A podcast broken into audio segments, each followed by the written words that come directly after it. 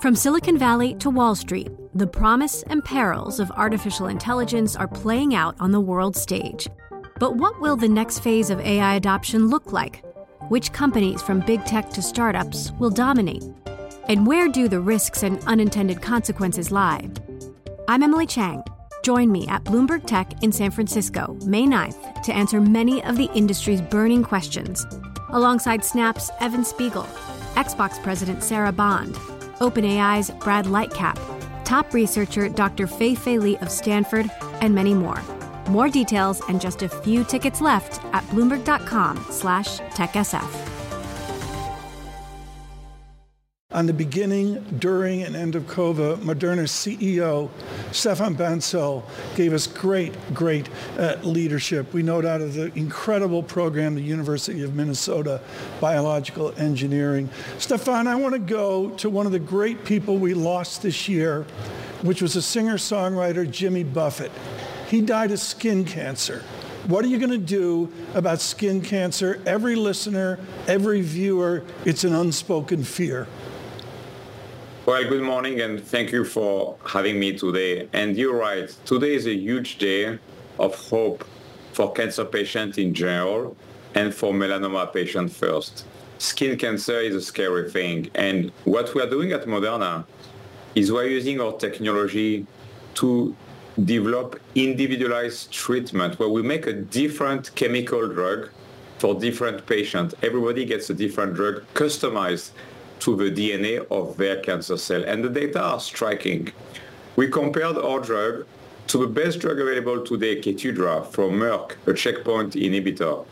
And the two-year data that we shared a year ago showed 44% improvement of free survival of people mm-hmm. on the Today, we're announcing the three-year survival is now at 49%. It's already one in two people, if you think about it that are surviving versus the best drug available today to them. Right. We still have a lot of ideas scientifically, manufacturing-wise, on how we think we can even improve that. And so we are rushing this uh, into a phase three. The phase three is recruiting very quickly, but we also, at the same time, because the data is so strong, you know, there's around 300,000 people who died of skin cancer per year around the world. Um, we are also wanting to talk to regulators to see is there a path for accelerated approval because the safety profile, the toxicity, is very similar to that drug Keytruda alone. And so you have a very interesting risk-reward opportunity here for patients, which is you have one in two chance to make it with our drug right. out of three. I, you know, uh, you mentioned Stefan Merck, or I think of Bristol Myers and their commitment to cancer therapies over decades and decades. Can you do this by going alone, or by definition to someone with your huge triumph in COVID? Do you need to merge in joint venture in some form with a bigger platform?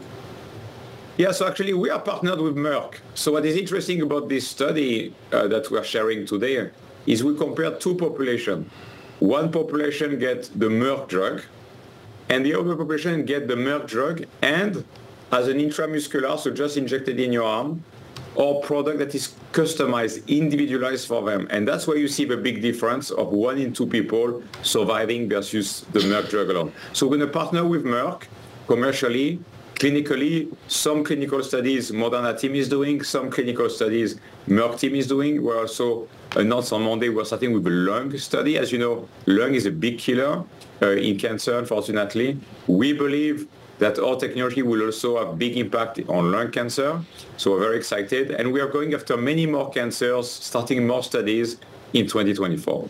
Uh, Stefan, Moderna got a huge boost from the COVID vaccine. We saw that in the share price, that it, it rose tremendously. Uh, and then it struggled last year, uh, shares lower by almost 30%. This year, the shares are lower by 56%. How important is it to you to get the cancer vaccine off the ground to offset the lack of sales in some of the COVID vaccines that we've seen with uh, the latest, in particular, of Pfizer? Yeah, so if you think about what happened with the company, in 2019, we had no sales. And then what happened with COVID, we had in 21, $18 billion of sales, which is, is a lot compared to even a lot of pharmaceutical companies. And then in 2021, we had $18 billion of sales. So uh, in 2022. And so if you look at it, we are moving into an endemic market. Uh, as we said in 24, we anticipate at least $4 billion of sales. We're gaining market share. We're working on growing the market as well. But in the US, if you look at it, last year we had 36% market share. In the last few weeks, we had 52 to 53% market share. We're actually now the leader in the US.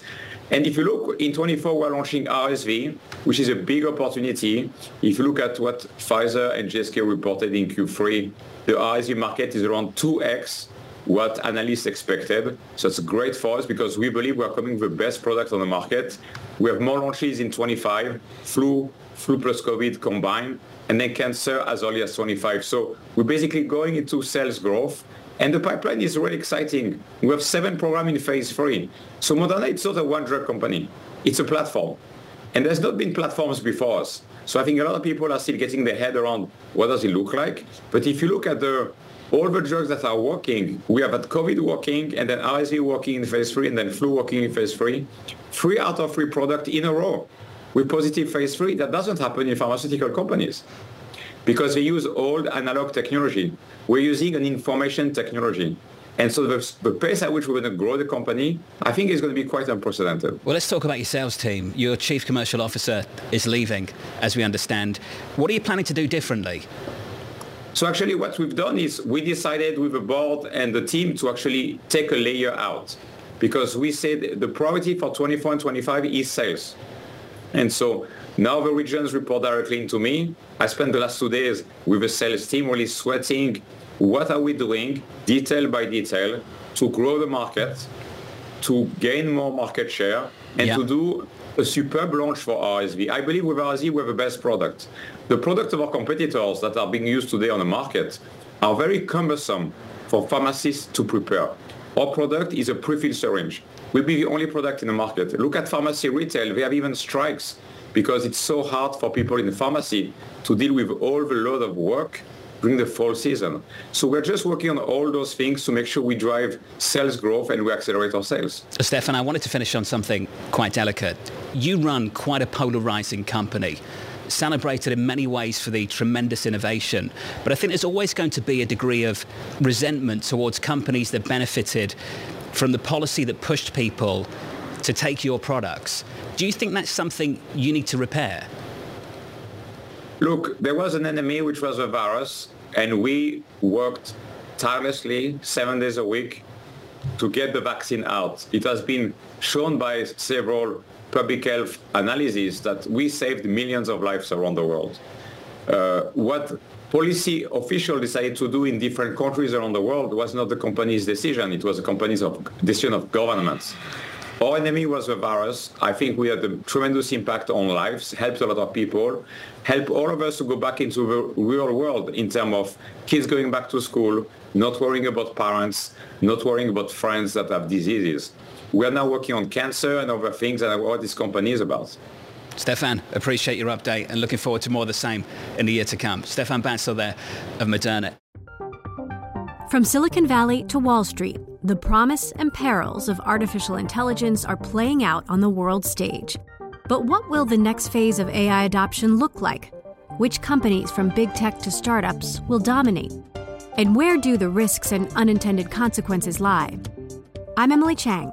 Join me at Bloomberg Tech in San Francisco, May 9th, to answer many of the industry's burning questions, alongside Snap's Evan Spiegel, Xbox President Sarah Bond, OpenAI's Brad Lightcap, top researcher Dr. Fei Fei Li of Stanford, and many more.